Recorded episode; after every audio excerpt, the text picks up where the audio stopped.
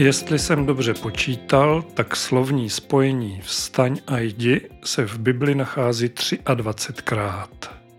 Něco přes dvacet opakování v knize knih o šesti stech šedesáti jednotlivých knihách sice nemusí být zase tak mnoho, ale zároveň nejde o úplně zanedbatelný výskyt, aby nestálo za to se jim trochu podrobněji zabývat. Navíc já k tomuto slovnímu spojení mám také osobní vztah, nebo spíše osobní svědectví, tudíž o to větší jsem měl také důvod k vytvoření tohoto dílu podcastu Biblická jména a úsloví. Od mikrofonu vás srdečně zdraví a k poslechu zve Petr Lindner.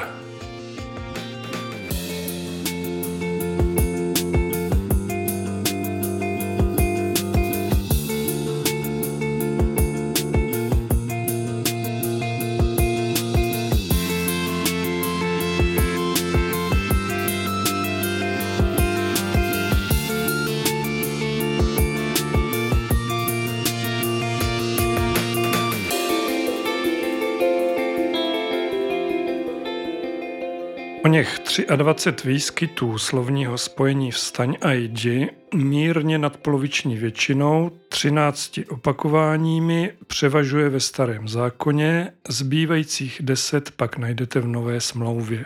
Tedy aspoň v českém studijním překladu, ze kterého vycházím, tomu tak je. Ze všech vstaň a jdi jsou asi nejznámější Ježíšova slova vstaň a jdi, tvá víra tě zachránila, která řekla Samařanovi, jenž mu jako jediný z desítky mužů, které Ježíš uzdravil z malomocenství, přišel poděkovat. Tento příběh najdete v sedmnácté kapitole Evangelia podle Lukáše, verše jedenáct až devatenáct. Vstaň, vezmi svá nosítka a jdi do svého domu. Jsou opět slova Ježíše pronesená po uzdravení ochrnutého muže, kterého k němu do místnosti spustili střechou. O tomto příběhu jsem mluvil v epizodě tohoto podcastu s názvem Rozebrat svou střechu a být v tomto světě tím, kým je Bůh. Jestliže jste ji ještě neposlouchali, doporučuji vaší pozornosti. Zůstaneme-li do třetice v Novém zákoně, pak například ve druhé kapitole Matoušova evangelia můžete číst slova Hospodinova anděla, který říká Josefovi, jenž je s Marií a malým Ježíšem v egyptském vyhnanství, tato slova. Vstaň, vezmi dítě a jeho matku a jdi do země izraelské, neboť ti, kteří ukládali dítěti o život, již zemřeli. Ve Starém zákoně velmi často pronáší slova vstaň a jdi samotný Hospodin, byť to tedy není pravidlo. Nejhustěji, čili třikrát, opakuje tato slova kniha První královská, přičemž dokonce dvakrát zazní v jedné, konkrétně čtrnácté kapitole. Hned na začátku ve druhém verši říká nastávající izraelský král Jerobeám své ženě. Vstaň, převleč se, aby nikdo nepoznal, že jsi Jerobeámova žena a jdi do Šíla. Jerobeám svou ženu posílal za prorokem Achijášem, aby zjistila, co se stane s jejich nemocným synem Abijášem. Prorok Achijáš už byl v té době slepý, ale to, že za ním přijde Jerobeámova žena, mu prozradil sám Hospodin.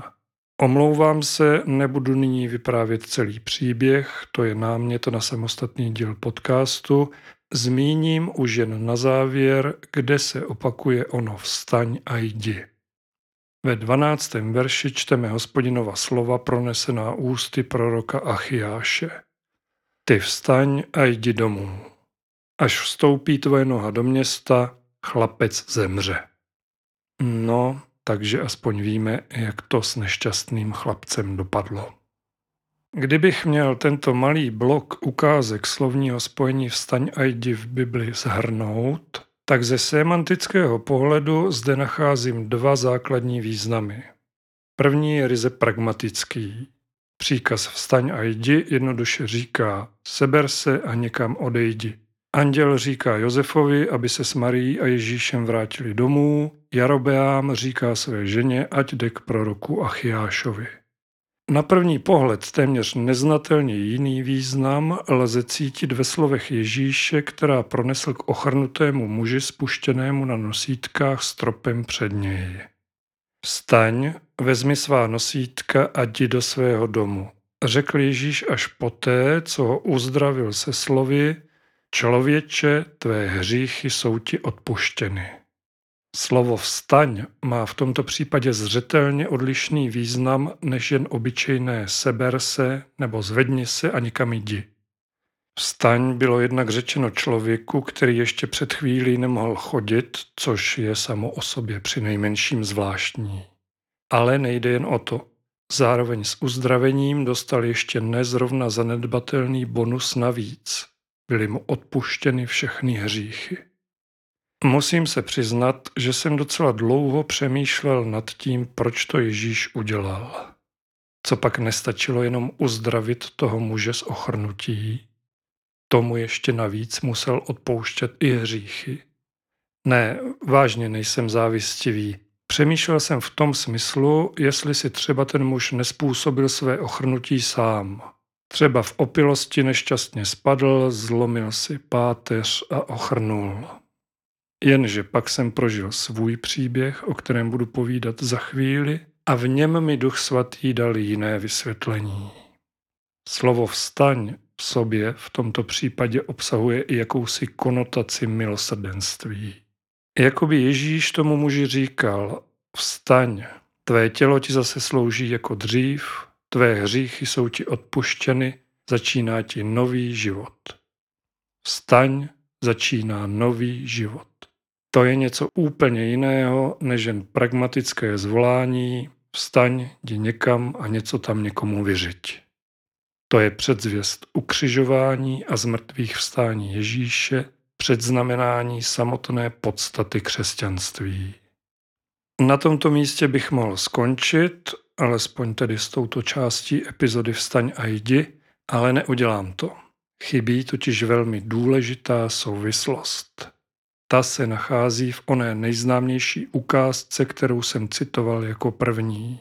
Vstaň a jdi, tvá víra tě zachránila. Ano, víra. Ona podstata křesťanství je pochopitelně bez víry v Ježíše Krista, jaksi, promiňte mi ten výraz, k ničemu.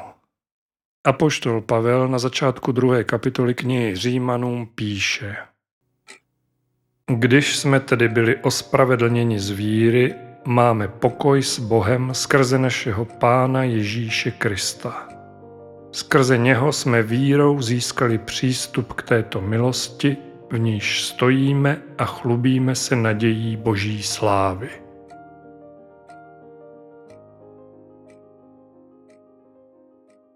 Slovní spojení vstaň a jdi tak získává svou tak říkajíc nejvyšší konotaci. Tato slova, pronesená z úst Ježíše Krista, znamenají všechno, co už bylo řečeno, ale navrch také něco navíc. Vstaň znamená jsi uzdravený, jsou ti odpuštěné hříchy. Znamená také jsi požehnaný, jsi Boží syn či dcera, jsi součást Božího království. Ale nesmíme zapomenout na slůvko jdi. Slyším v něm asi toto. Tím, co všechno jsi, teď jdi a konej. S prominutím sezením na zadku se to Boží království samo nevybuduje.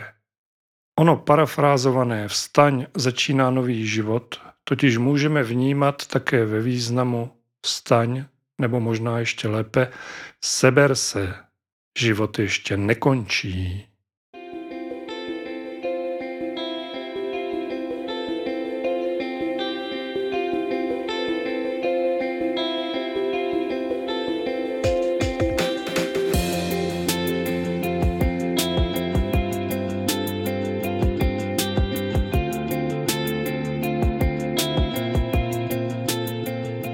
Už jsem to v některém z dílů podcastu Biblická jména a úsloví říkal.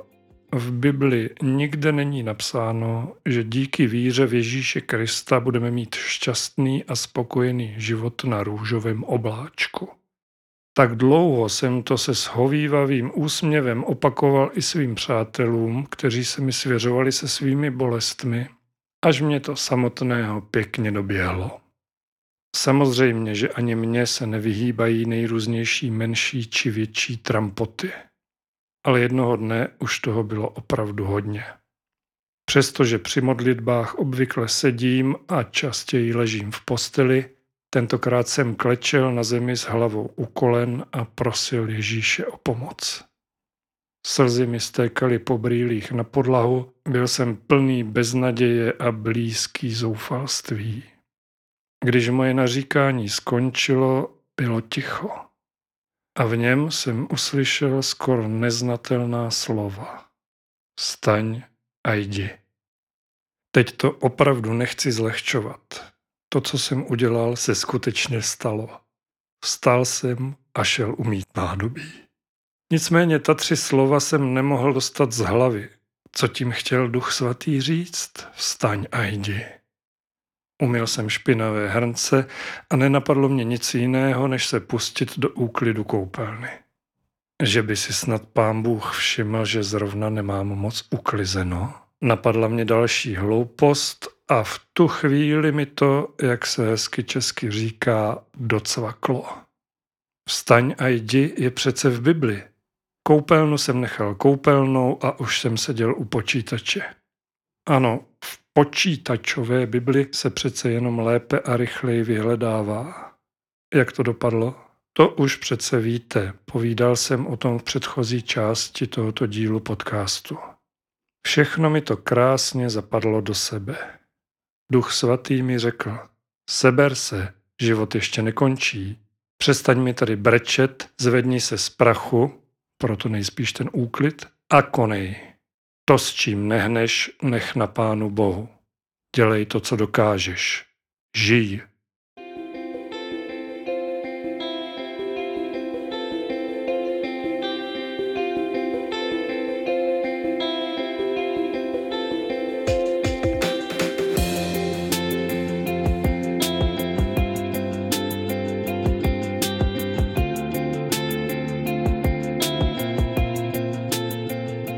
Vrátím-li se od svého svědectví o kousek nazpět ke slovům apoštola Pavla z úvodu páté kapitoly epištoly Římanům a zároveň zůstanu věrný své zásadě číst Bibli v kontextu, nemůžu vynechat několik veršů, které za slovy o ospravedlnění a milosrdenství z víry v Krista následují.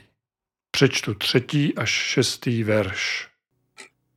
A nejen to, chlubíme se také souženími, neboť víme, že soužení působí vytrvalost, vytrvalost osvědčenost a osvědčenost naději. A naděje nezahambuje, neboť Boží láska je vylita v našich srdcích skrze Ducha Svatého, který nám byl dán. Vždyť když jsme ještě byli bezmocní, zemřel Kristus v určený čas za bezbožné.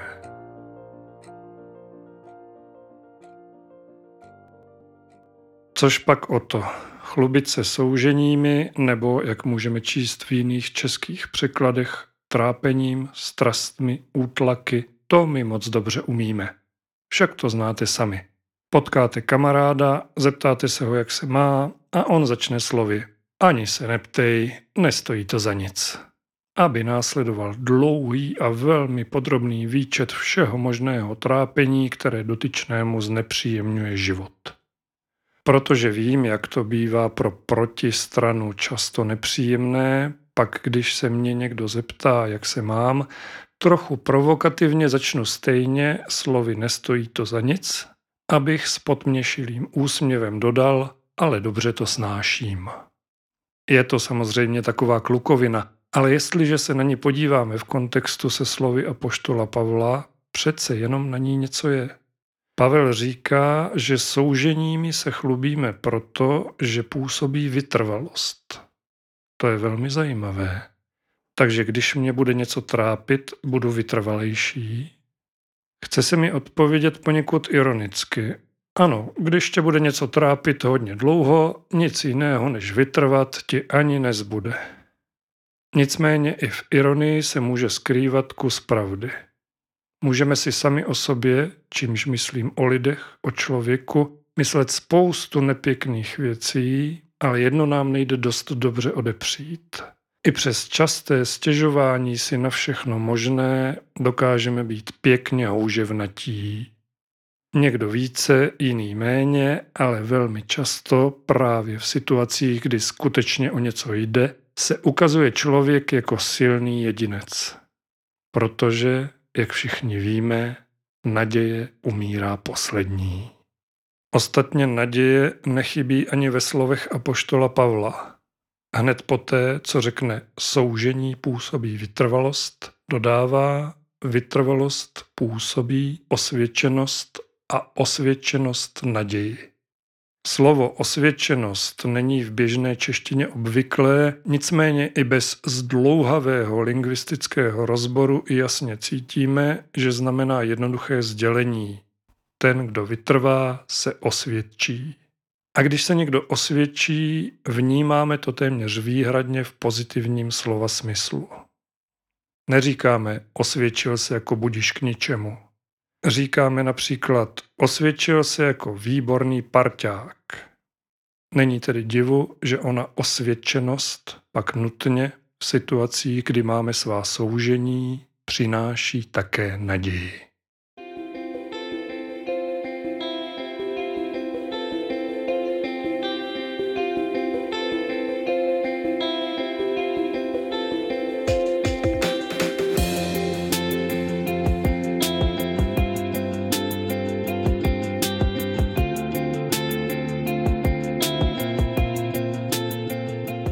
Stále posloucháte epizodu podcastu Biblická jména a úsloví s názvem Vstaň a jdi, i když se už pomaličku dostáváme k závěru.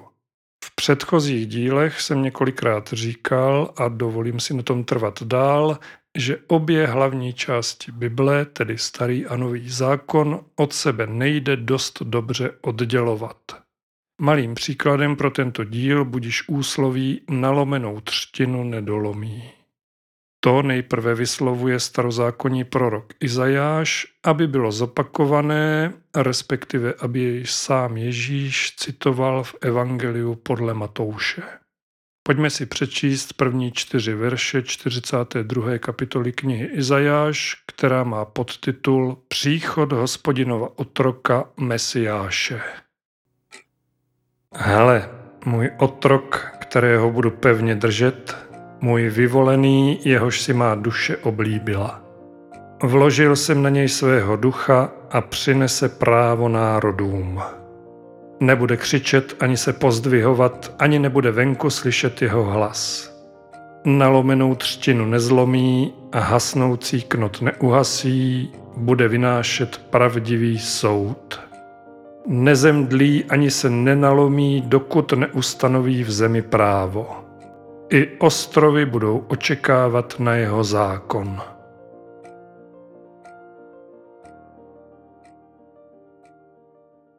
Tím, kdo nalomenou třtinu nezlomí a hasnoucí knot neuhasí, čili ten, o kom hovoří Izajášovo proroctví, je samozřejmě Pán Ježíš Kristus. Jak už jsem řekl, on sám cituje Izajáše ve dvanácté kapitole Evangelia podle Matouše. Stalo se to poté, co v synagoze uzdravil nějakému muži chromou ruku, aby farizejové rozpálení k nepříčetnosti začali kout pikle, jak se ho zbavit. Od patnáctého verše se píše, že Ježíš to věděl, odešel ze synagogy a poté, chce se mi podotknout na truc, uzdravil další zástupy lidí, kteří ho venku následovali. Řekl jim, aby pověst o něm nerozšiřovali a následně citoval ona Izajášova slova, která jsem před chvílí četl. Pouze poslední větu, i ostrovy budou očekávat na jeho zákon, Ježíš řekne jinak. A v jeho jméno budou národy skládat naději. Toto je zkrátka čisté křesťanství. Můžete bloudit špatnými nebo slepými cestami.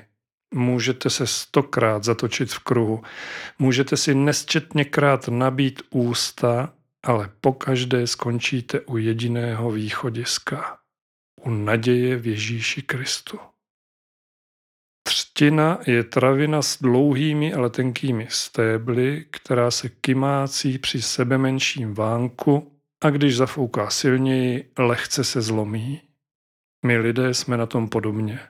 Člověk je tak snadno zranitelný. Ježíš nás vidí, jak se kymácíme v uragánech svých bolestí. Vidí, jak nám dochází síly, jak jsme nalomení a někdy chybí jen málo, abychom všechno vzdali. Podej mi ruku, říká nám. Jsem tvoje naděje, jsem cesta, pravda a život.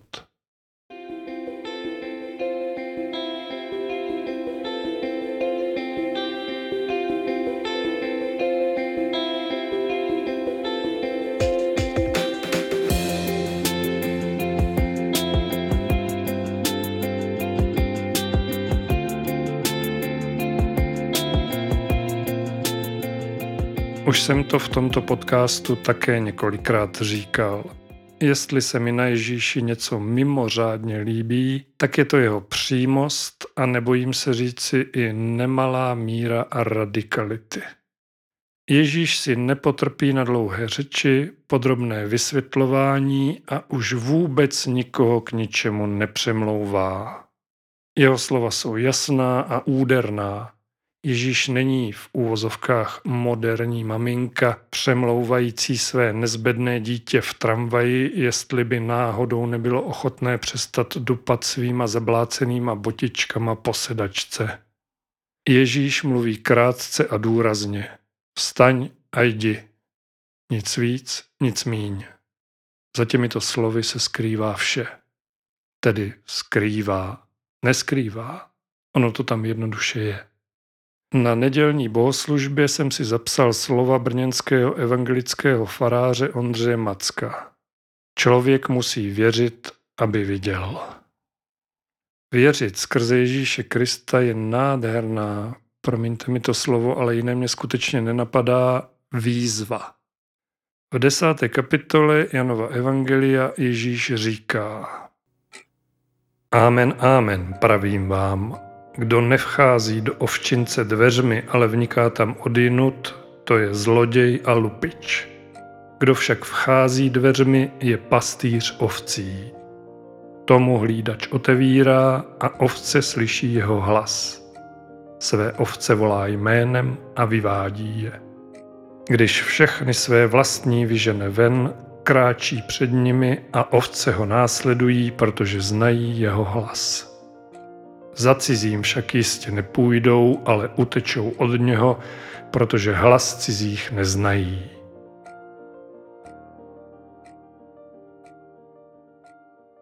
O kousek dál Ježíš svá slova vysvětluje, protože jeho posluchači toto podobenství, jak se ostatně stávalo často, prostě nepochopili.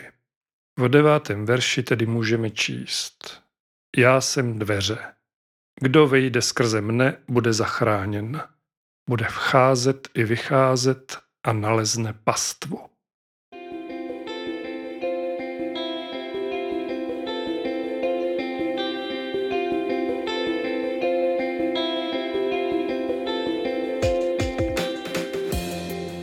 A já si teď na úplný závěr budu ještě chviličku hrát se slovy.